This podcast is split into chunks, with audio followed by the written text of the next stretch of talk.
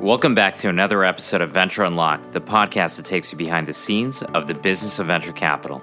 I'm your host, Samir Kaji, and on this week's show, we're excited to have Hernan Kazah, co founder and managing partner of Kaszek Ventures. The firm launched in 2011 has become one of the largest and most well known Latin American firms with nine funds under management, and over time, they've made early stage investments in companies such as Nubank, QuintoAndar, Kavak, Creditas, and Nuvemshop. Before becoming an investor, Hernan co founded Mercado Libre in 1999, an online auction and e commerce platform that later went public in 2008.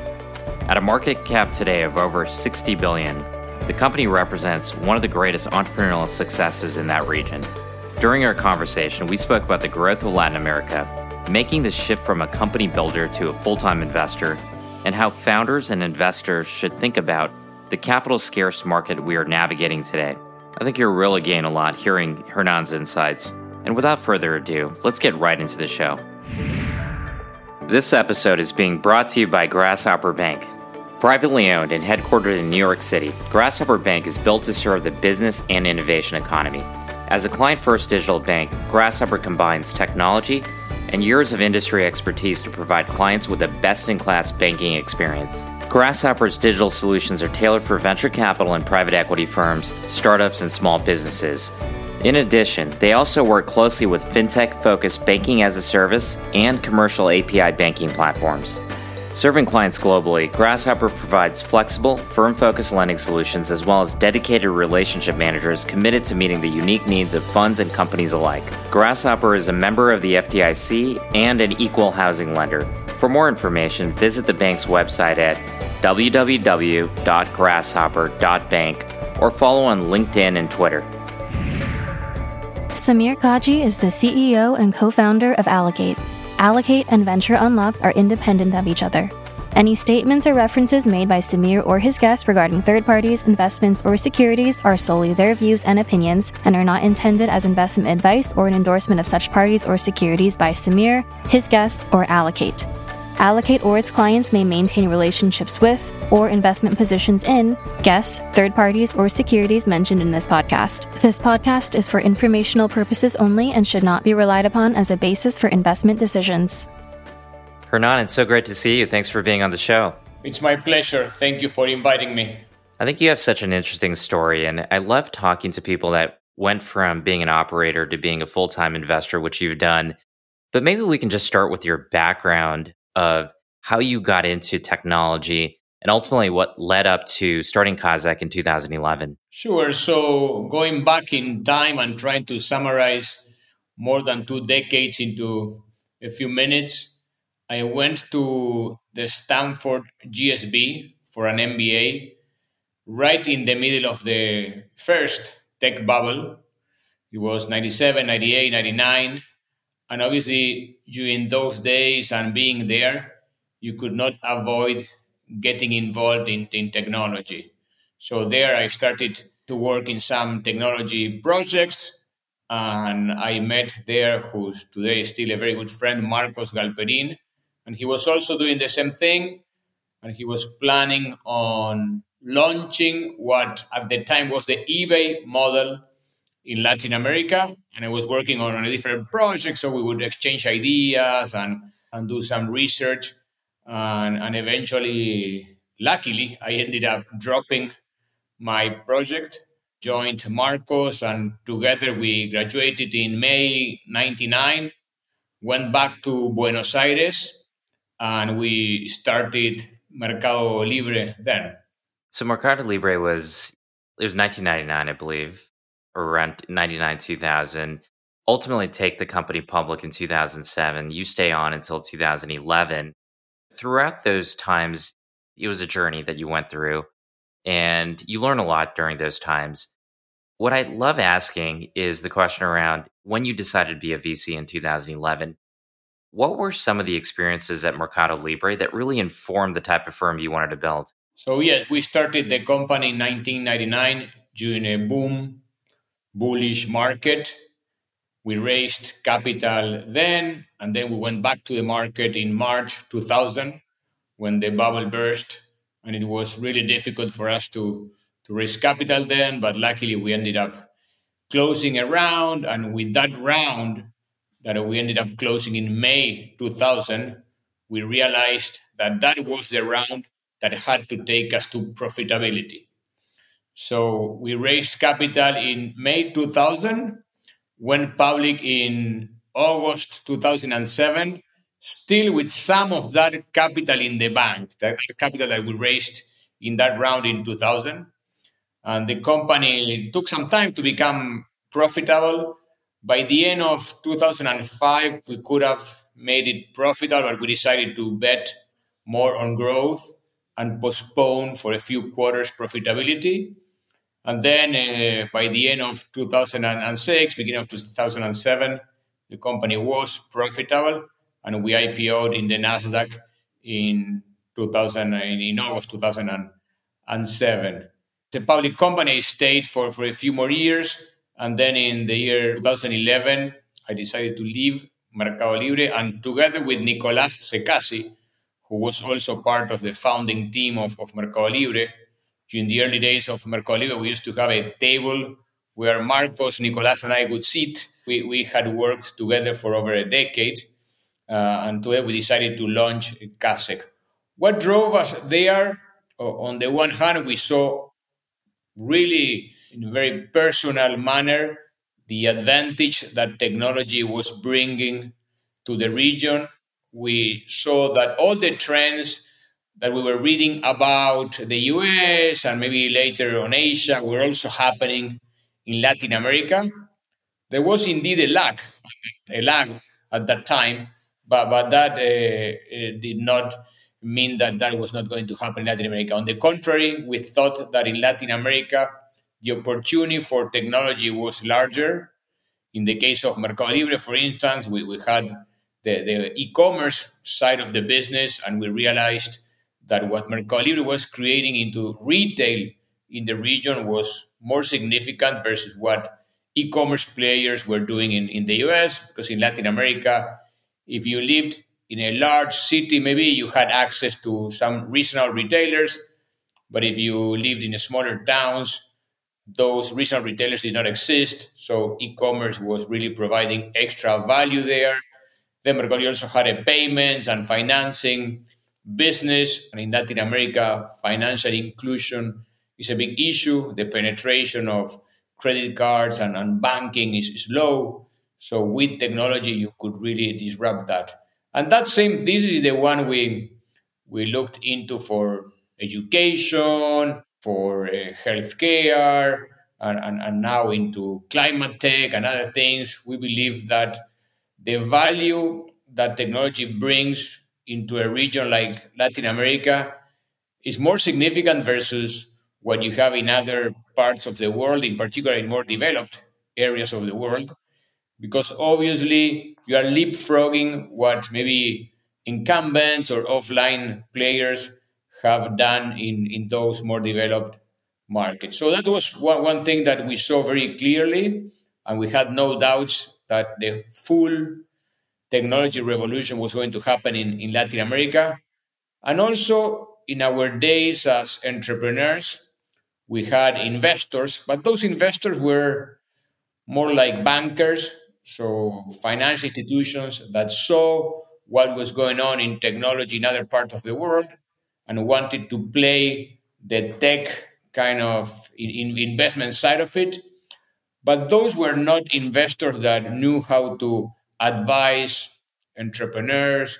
They did not know how to help entrepreneurs recruit talent, think about the, the product strategy, the technology strategy and those kind of things. So we thought that uh, having built one of the the most significant technology company in the region, we had an edge versus all those other investors that were working in the industry and also that we could connect better with with entrepreneurs and be more of a value add partner rather than just a provider of capital to, to those companies. I want to come back to that in, in terms of what does it mean to add value to companies because there's so many conversations around what does it mean? How do you really add value? How do you actually transform the arc of a company alongside the entrepreneur? And I know you think a lot about that, and I want to come back to that in a second. But going back to 2011, Mercado Libre, I think when it went public, it was less than a billion dollar valuation at the time. I think it was closer to 800 million now, obviously much bigger. But you saw all these markers around Latin America, both being ripe for technology disruption, but also the growth of the area. And I think back in 2011, it wasn't very clear that where VC was going to go. Less than a half a billion was funded into Latin America more broadly. And what was the mental model of creating a firm versus actually starting a new company and taking advantage of this technology disruption that could happen? Clearly, in the year 2011, Mercado Libre still had a long way to go. We IPO'd at a valuation of 800 million during the first day of trading. We passed the billion dollar mark, and for us that was amazing. Then the company went all the way up to three, four billion, and then, as you know, the financial, the global financial crisis hit, and Mercado Libre's shares went down 80%, 90%. So we IPO'd at $18 per share. Shares went up all the way to 80. And then when the financial crisis hit, they went down to $6. And by the way, it was interesting because obviously we were all scared about what could happen with, with the financial world and financial markets and financial institutions. But Mercado kept on growing every single day. We were producing cash. We had zero debt. So we saw no reason why the company had to be valued at a fraction of what it was a few months earlier. So, so we remained uh, focused on, on executing our business plan and happy to see that more and more buyers, sellers were, were interacting through our platform. And, and eventually, clearly, things uh, paid out. So by the year 2011, probably the valuation of the company was 5 billion, and there was still significant upside. But the nature of our job had changed. We were really in the trenches in the early days and, and dealing with, with real life or death problems. And, and then the company slowly but steadily became more of a corporation still a very agile corporation and with very significant growth ahead. But was a little bit different, and uh, our daily jobs were more about managing people rather than really adding value to what we thought was the, the most relevant piece. So I think that it's funny because the initial thinking that Nicolas and I had was we no longer want to be managers. We want to be closer to the action. But at the same time, we, we realized that maybe we didn't have the kind of energy we had in the early days of Mercado Libre when we were working 25 hours per day. So we thought that given our experience, given the opportunities we saw in the region, given what we wanted to do, becoming an investor was something very natural to us as a next step. And that's how we, we ended up doing that. What, what is funny is that today, Kaszek has grown significantly. So we're back with our managers hat on, but but it, it, it, took at least a decade to, to go back there. People sometimes underestimate how long it takes to you know show success, build an organization, which you've successfully done now over I think it's about twelve years now, running the firm. Tell us a little bit about the early days. So you know you 2011 you decide to start a firm. First thing you have to do is fundraise and coming from the background you did, it wasn't like you rolled off a big firm. You were operators turned VCs. How did you build that LP network and how did you focus on that first fundraise? It was a long process uh, and it connects well with something that you mentioned earlier, Samir. But what uh, we, we did initially was we decided to raise some capital from ourselves, from our friends at Mercado Libre, and get started with a smaller fund. We thought $50 million would be enough for what the region was at the time, etc. But then people started hearing about our new venture and, and, they decided to join. So some of the investors at Mercado Libre wanted to invest and some other people that maybe were not investors in the company but had known us over the years also wanted to invest. So, so we ended up raising close to a hundred million dollars, which is funny because at the time looked like a lot, a lot of capital, and now it's just uh, marginal. Well, not, not, not that much, but a couple of years ago it was like nothing. Uh, and we started investing uh, those uh, funds. We ended up uh, investing in 24 companies that first fund. Our focus was early stage, so we would invest in seed, Series A, or, or Series B, and reserve some capital for follow-on rounds. And that's what we did with the, the first fund. The first fund so was basically ourselves, highly qualified uh, friends and family. And then at the very end of the, the process, fund of funds reached out and wanted to invest also. So we allocated some capital to them. And they were the first institutional investors into the fund. We always thought that we wanted to build a firm that was going to stay here for the long run, that was going to hopefully outlive the founders, etc. So we liked the opportunity of having a more formal relationship with one significant investor so we could get ready for what was going to happen in the following years. But, but what's interesting is that our, our pitch was what I told you earlier the growth of technology in the region, why we, we thought more value in the gap that technology would fill in Latin America, the terrific uh, experience we had as as operators ourselves, etc. And people bought that, and, and, and that's why they wanted to invest. But it was interesting that the most common question then was okay, I believe you're going to find great founders. I believe that those founders will want to work with you. I believe that you can add some value to, to those companies. Uh, and I know that you're planning to reserve some capital for follow on. But what, what, what happens next? Who, who's going to provide more capital once you deploy your second, third check? And reality was that we did not know. We were very confident that investors were going to go after good opportunities. And if we had good opportunities, we would present those to them and they would agree on investing in those companies. But we couldn't name precisely where that capital was coming from uh, and, and, couldn't give enough indications of what was going to, to happen. And uh, it's interesting to see that in some of those rounds, we had to be very creative in helping the entrepreneurs find ways to access capital. So in, in some cases, we used our relationships uh, and connected a past investor of Mercado Libre with a, with this company because we thought there was kind of common ground for for getting interest there, or or we started reaching out to people that then would connect us with someone that would help that company raise.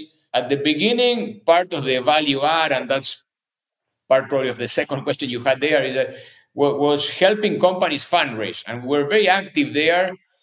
We were kind of uh, a, an M&A investment bank boutique helping those entrepreneurs find uh, capital. Today, that's no longer needed because Latin America, technology Latin America is in the radar screen of all the relevant global investors. But, but at that time, that was an effort that we had to, to make.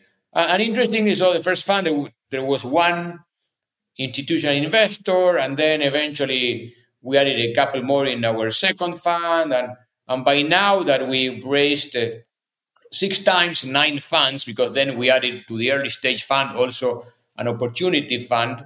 Today, most of the capital comes from institutional investors, and within institutional investors, the one we try to the ones we try to favor are the foundations or the endowments, those kind of investors that on the one hand are, are, are really long-term focused, value add. On the other hand, those investors make our work more interesting, right? Because we're working for their missions, and that's part of the responsibility we have today to, to return more capital so they can really have more impact in whatever mission they, they have, which are always really amazing missions. Yeah, it's amazing to to see both how you've scaled as an organization, the brand, what you've done in terms of the investing, going back to that fund one, which was $100 million. Of course, a lot of happy LPs having Nubank in that fund one. But kind of going back for a second, you know, making that transition from working at a company and then actually starting and building a firm up, and there's this continuous learning curve that you have to go through. T- tell us about maybe the first couple years of learning. And did you, before you started the fir- firm, seek out any mentors to help you make that transition? Yeah, no. So we, we thought erroneously that moving from one side of the table to the other one was going to be very natural. We knew how to run a company, we knew how to build a tech platform, we knew how to hack the system here or there to, to increase growth or improve profitability, margins, etc. So we thought it was going to be, and we knew how to deal with investors because we had done that for a decade. So we thought that it was going to be very easy to to move from one side to to the next. But but interesting is some of, of those beliefs were right and many were wrong. And I think that the, the two most important ones that we didn't get quite well was one this uh, phenomenon of the power law. We thought that because we were former entrepreneurs and knew the region like nobody, etc., that we could really find many winners and that we could help many companies become winners, etc. And at the end of the day, we have the same concentration of results that you see across the industry globally. So you invest in, in, in 20, 30 companies per fund. And then when you look at the returns of those funds, even when they do really, really well, it comes out of one, two, three companies, most of it. So, so that, that was something that, that we did not understand well at the beginning. And then the other part is that I think when, when you're an entrepreneur, you're all the time thinking about winning uh, and you don't want to lose any battle. So if there's a problem, you just go go deep into it and, and look for ways to solve it. And if you cannot solve it the first time, you try again, you try again, and you try again, and until you really solve it. And when you become an investor, obviously you want to help everyone, and, and, and that's part of the reputation you you build as a firm, and that's why then the following generation of entrepreneurs want to be part of your portfolio. But you need to understand that if you just work uh, in a way trying to solve problems, maybe you're not doing your job because it's more about being a catalyst to those companies that are doing really, really well and take them to 100 to 1,000 versus trying to save companies that are struggling between zero and one, zero and one, zero and one. And, the initial natural reaction for people that had been in the operation, had been entrepreneurs, had been really trying to solve, as I said, live life or, death situation is to try to solve those companies. You didn't want to see anyone going down, and that was not the right thing to do. So, so we ended up uh, learning that and, and trying to understand how to better calibrate our value add, our support to companies. Again, always helping entrepreneurs. Uh, that's something that is part of our brand, uh, and you need to have that brand so the the circle keeps on spinning, and entrepreneurs tell new entrepreneurs that you are good for them, and not only the, the ones that do well, but also the ones that struggled. So so you get the next generation of entrepreneurs, and then you do that again, and you get the the following generation of good entrepreneurs etc. But you need to be smart and try to really put all your effort or most of your effort into companies that will produce most of the results. Well, you're touching on something really important, which is around how you also manage your time in terms of working with entrepreneurs. You know, an average, let's say an early stage fund invests in 25 to 40 companies. And it does usually follow that power law where 10% of the companies will drive most of the returns will be, you'll have to have a fund returner maybe two fund returners in there, then you have 40 to 50% of the companies that effectively return 0 to 1x. And then you have things in the middle that are doubles and maybe triples, maybe a few singles along the way. But as you're building in the early days, you don't know for sure. Over you know the course of two or three years, you start to get the signal which companies are moving directionally. But how do you think about the messaging for those companies that are zero to one? Because you want to retain your brand as being very founder supportive.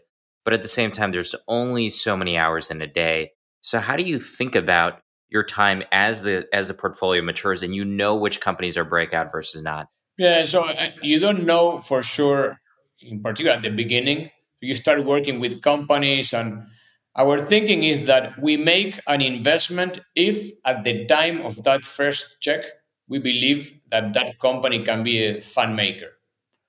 Obviously, then reality hits, and for 80% of the companies, that ends up not being the case. But, but we learned that over time.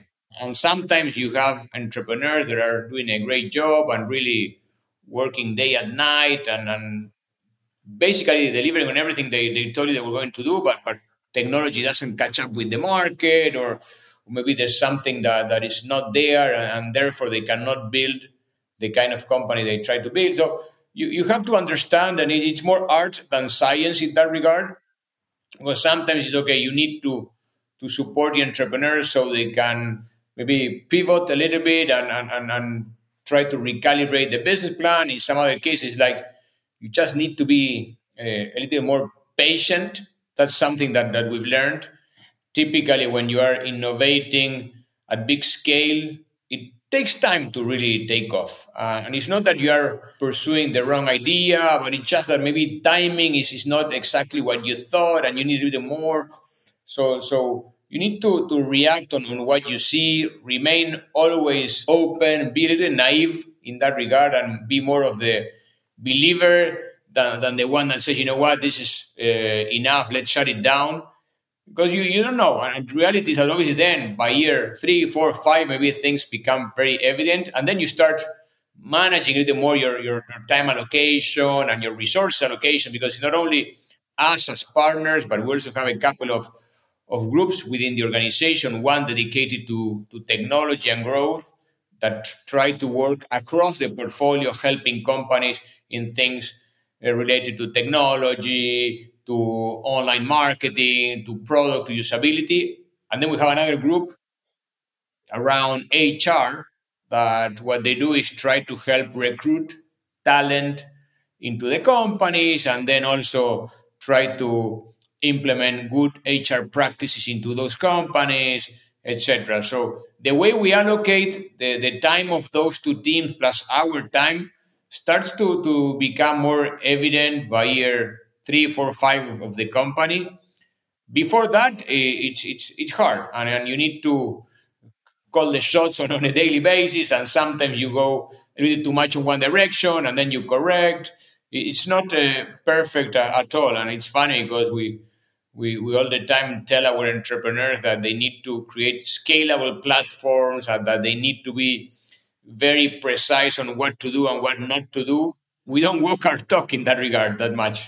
One thing that's interesting is when you started Mercado Libre in the uh, 99 2000 timeframe, obviously at the tail end of the dot com, but even during that journey, going up to the public offering in 2008, capital was relatively scarce especially in in the area you were, but even more broadly. And then 2011, you start the firm. Coming off the global financial crisis, wasn't quite clear at that time. We'd see so much capital available for startups for growth. And as we sit here at the midpoint of 2023, of course, we're back to a capital scarce market.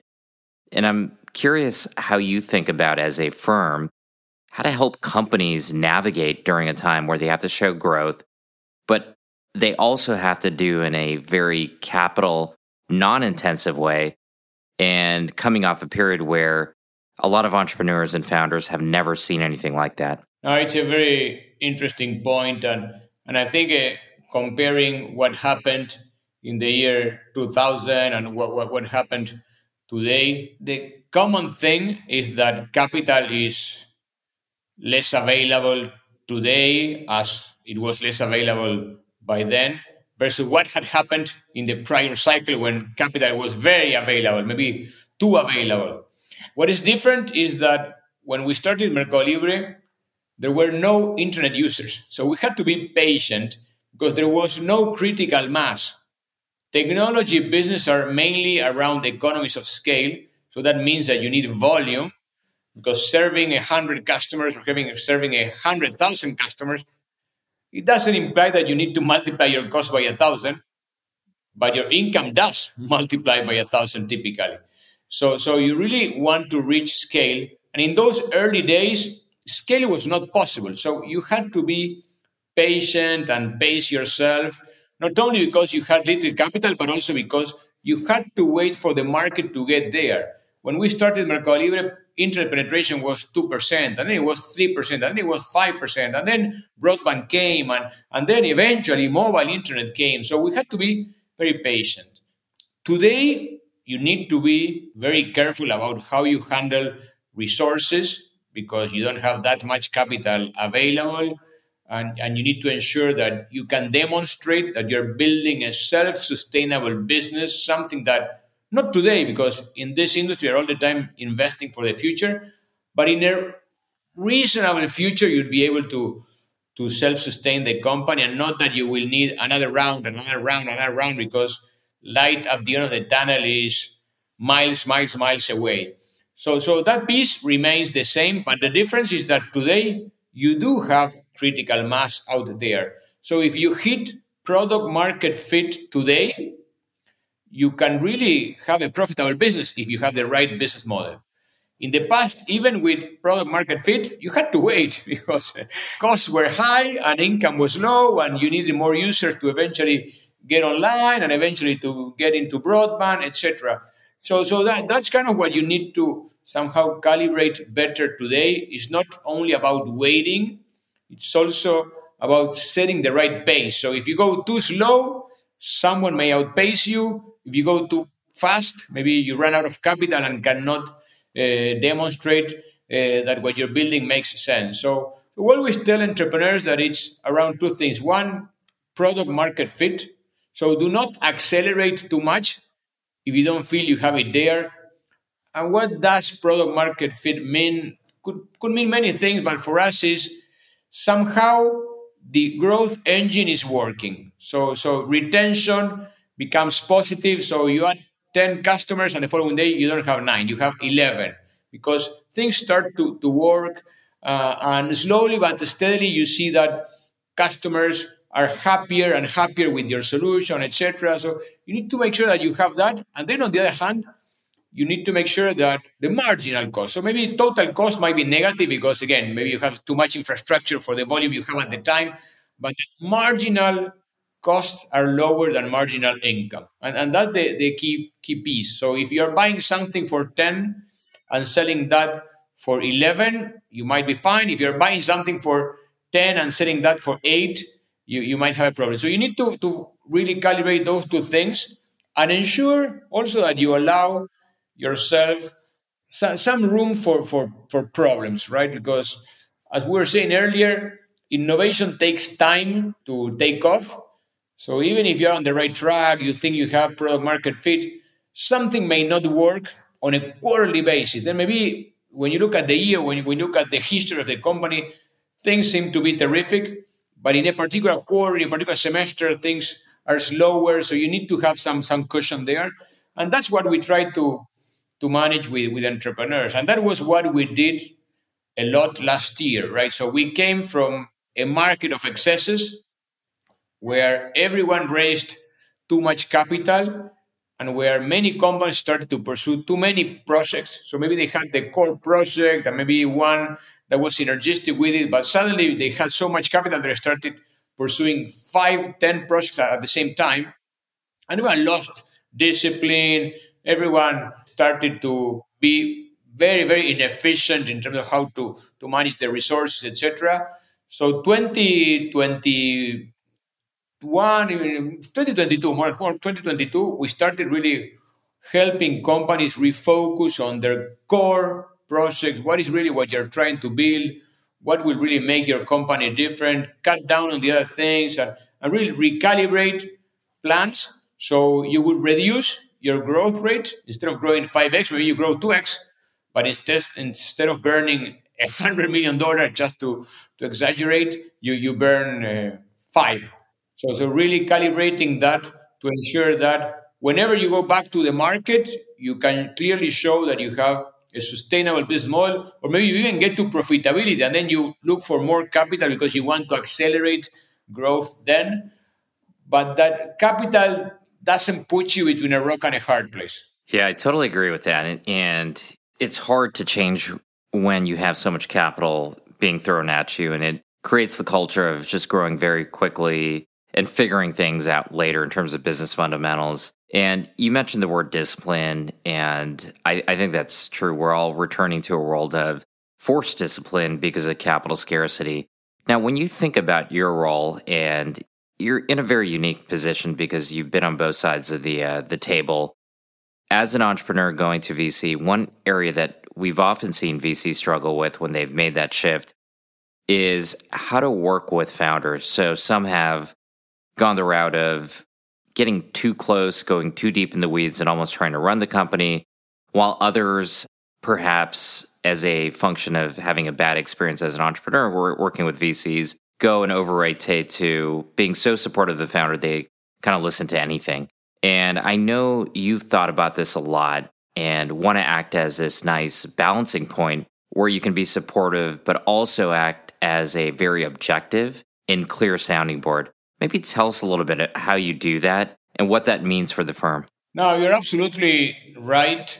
Like if you start a company during a period of scarcity, I think all the right elements come into play. First, you, you, you end up meeting only those entrepreneurs that are totally convinced about what they want to do and they are not doing it because oh the market is easy so i can fundraise and maybe explore this idea that i may want to pursue in a hard market the entrepreneurs you come across with are the ones that are totally convinced that they feel that they cannot do anything else but launch their company right so so that is so there, there's a positive selection process there then those companies because they end up raising less capital. As an investor, you get a typically a higher level of ownership, which is good for the return of the fund.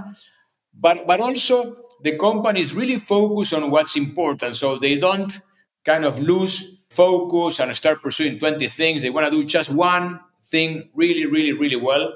And what we say great companies are built of doing one thing extraordinarily well, not too many okay right? And so, so there's a positive thing there. And then because the team needs or knows that they have to produce their own resources to eventually keep on growing, they really focus on, on building a sustainable business. So you do have the right DNA. The people you attract at the time also are people more committed with the mission and not so much with the market momentum, etc. So you end up creating a great, great initial kind of set of of genes that will then help you long term.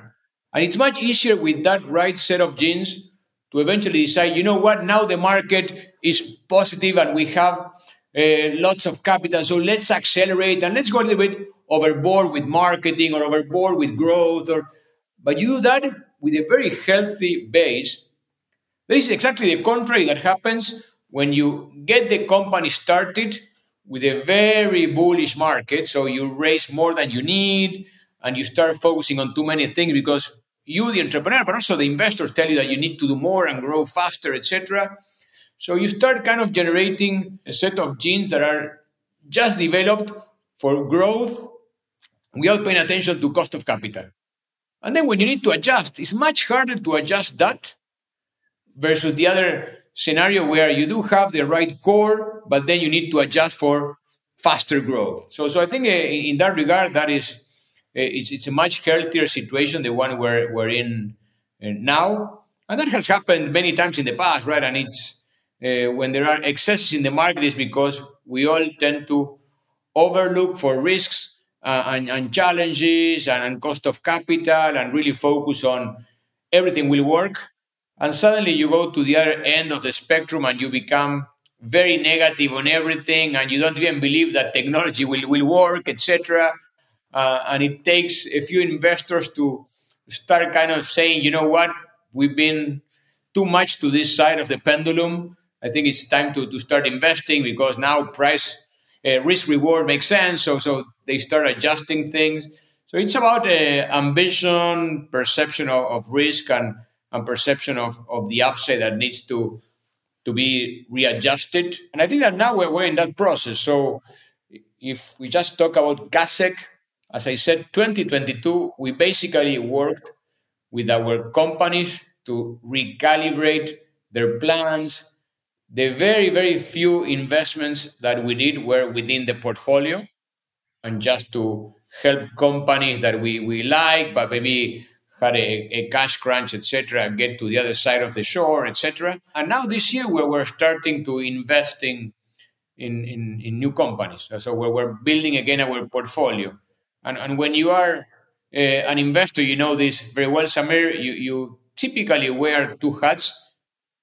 If you look at it on, for, for a longer period of time, it's 50 50. So 50% you have the, the hat of portfolio formation, and 50% you have the, the, the hat of uh, portfolio management. But, but then what happens within a year, within a quarter, depends on, on the needs uh, of the companies, of your portfolios, of the status of, of the market. So 2022 was a year of 100% portfolio management. And this year, we're going back to the 50 50. We are still working actively with, with companies, but we're also looking into new opportunities. Uh, and probably if we go back to, to second half of 2020 or 2021, it was too much around portfolio formation uh, and not enough on portfolio management maybe said another way in terms of you know where you are you're right. There's that there's just two elements which is portfolio management which is you know working with the companies helping to catalyze growth adding value looking at you know liquidity as you know avenue to generate you know capital back to the fund and back to the LPs and then of course the picking at the at the front end. But when we think about your arc going from operator to now 12 years as VC I think you're you might be reaching longer time as a VC pretty soon than what you did at than at Mercado Libre how have you sort of morphed your style toward entrepreneurs? Because, you know, I asked the question, but maybe I'll ask it in a different way. It is very difficult to think about what you want to be known for as a firm when working with founders. And some people say founder friendly, and their definition is we're going to support, support the founder no matter what. There's other folks like Doug Leone and Mike Moritz and Sequoia who have been, they're very direct. They're always thinking about the shareholder. They've been very successful. Their interface is much different than a lot of other you know general partners. How have you evolved your own sort of model and what do you think is the right model? So uh, first this year I, I, passed the mark. So now i have more time as an investor as an entrepreneur operator. I thought that was never going to happen but it has happened time goes by i can say but no, what you're saying is, is, is, is, is great and what we try to do is to really add value to the companies. We say that our mission is to help entrepreneurs increase the chances of success that their ventures have. Obviously, 99% of the work will come out of the founders, the team, etc. But we try to add that 1% into the formula so chances of success increase. Uh, and for doing that, our style is to be brutally honest. We're not cheerleaders. We're not there for, hey, go, go, go. We've seen many, many board meetings where uh, other investors are, are, just applauding the entrepreneurs instead of raising the hand and trying to show them, I think you're wrong. Look, look at this, look at that. At the end of the day, then the entrepreneurs are the ones that call the shots. Unless there's, I don't know, a very significant issue, we never ever interfere the entrepreneur, and the entrepreneurs are the ones that make the final call. We're more like contrarians in that regard. And, and if the entrepreneur confirms his or her belief, fantastic, we're, we're, we're happy. But at least he or she thought twice before making that decision. And if they prove us wrong, we celebrate. We, we're not in the business of trying to be right. We're in the business of hopefully generating a good outcome for our LPs. We tend to be very, very direct. And it's interesting because in the long-term relationship that we've had with entrepreneurs, I think that permeates and people really value our style and I understand that our only intention is to improve the chance of success of the company and that's it. Short term, sometimes it generates some friction and some entrepreneurs are very comfortable with that friction and some others are a little more uncomfortable. But if you're really, really uncomfortable with that, maybe you're not the kind of entrepreneur you want to work with. Because when I work with people that, again, as, as, as I said about Kaszek, it happens with, with them. They don't care about who's right.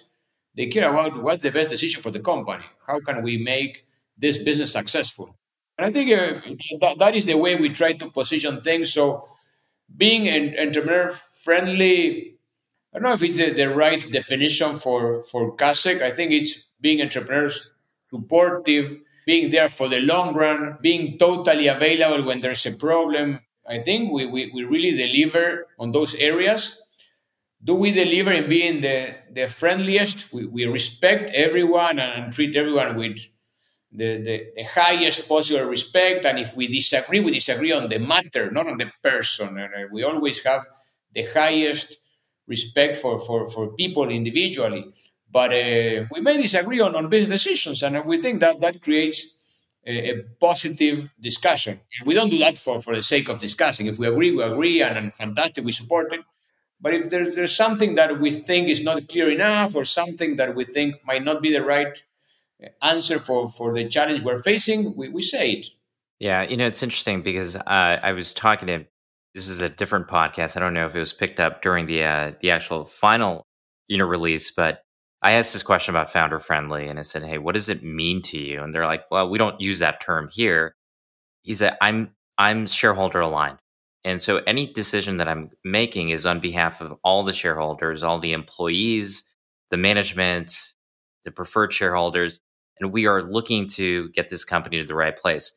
Sometimes that's going to require really tough decisions and, you know, tough conversations, but the more courageous conversations you have, the easier it becomes over time and the better value that you drive. And I thought that was a really interesting sort of way to think about it. I totally agree with that. And if you go back to, our portfolio, there were some very tough discussions at some at some, some points. And if you speak with those entrepreneurs today, they are the ones that value Kaszek the most because hey guys, you really were there trying to, to do the right thing, or and maybe they ended up doing what they wanted to do, but but at least they received uh, uh, our different thinking in a positive way, and, and sometimes they, they realize that what we're saying was right, and and when things flow very naturally, and it's you know this in this industry, even the most successful cases never go in a smooth ride. There's always some hiccups here or there and a problem. And if you just ignore those problems and, and keep on cheering for whatever the founder is saying, you're not doing your job. Totally agree with that. So I want to maybe end with a, a higher level question around two decades plus entrepreneur and investor.